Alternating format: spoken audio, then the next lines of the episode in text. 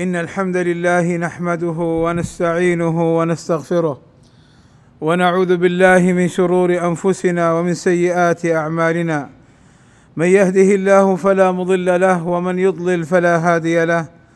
وأشهد أن لا إله إلا الله وحده لا شريك له. وأشهد أن محمدا عبده ورسوله.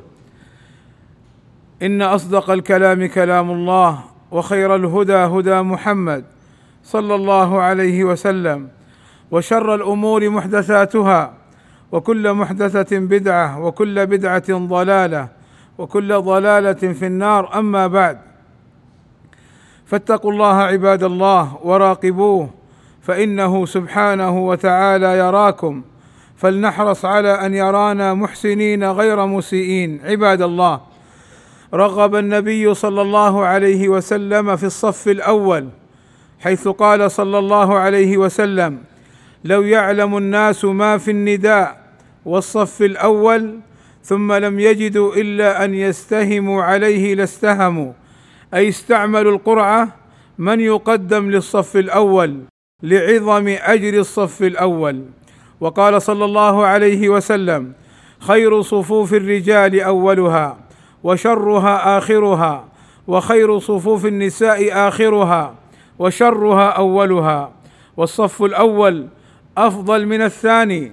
قال صلى الله عليه وسلم إن الله وملائكته يصلون أي يستغفرون على الصف الأول أي لأهل الصف الأول.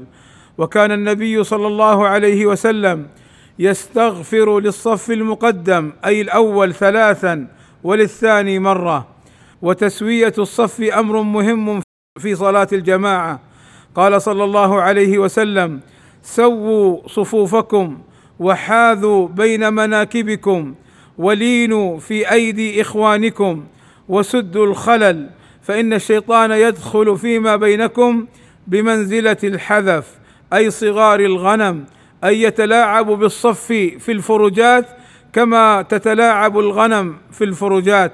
وقال صلى الله عليه وسلم سووا صفوفكم فإن تسوية الصف من تمام الصلاة. وقال صلى الله عليه وسلم رصوا صفوفكم وقاربوا بينها وحاذوا بالأعناق فوالذي نفسي بيده إني لأرى الشيطان يدخل من خلل الصف أي الفراغ بين اثنين كأنها الحذف أي صغار الغنم. وقال صلى الله عليه وسلم لا تذروا لا تتركوا لا تذروا فرجات للشيطان أي الخلل بين الواحد والواحد. وعن جابر بن سمرة رضي الله عنه قال خرج علينا رسول الله صلى الله عليه وسلم فقال ألا تصفون كما تصف الملائكة عند ربها؟ فقلنا يا رسول الله وكيف تصف الملائكة عند ربها؟ فقال صلى الله عليه وسلم يتمون الصفوف الأول ويتراصون في الصف. بل كان صلى الله عليه وسلم يأتي الصف من ناحية إلى ناحية فيمسح المناكب ويقول لا تختلفوا فتختلف قلوبكم. ورغب صلى الله عليه وسلم رغب المسلم أن يستجيب لطلب أخيه المسلم في تسوية الصف حيث قال عليه الصلاة والسلام خياركم ألينكم مناكب في الصلاة؟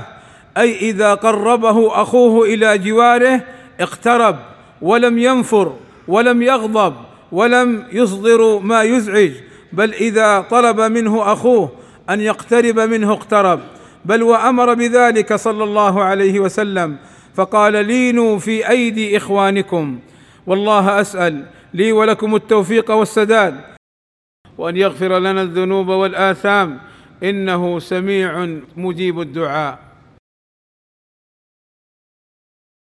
الحمد لله رب العالمين والصلاة والسلام على المبعوث رحمة للعالمين وعلى آله وصحبه أجمعين. عباد الله رغب صلى الله عليه وسلم في وصل الصف ولو بالتقدم إلى فرجة.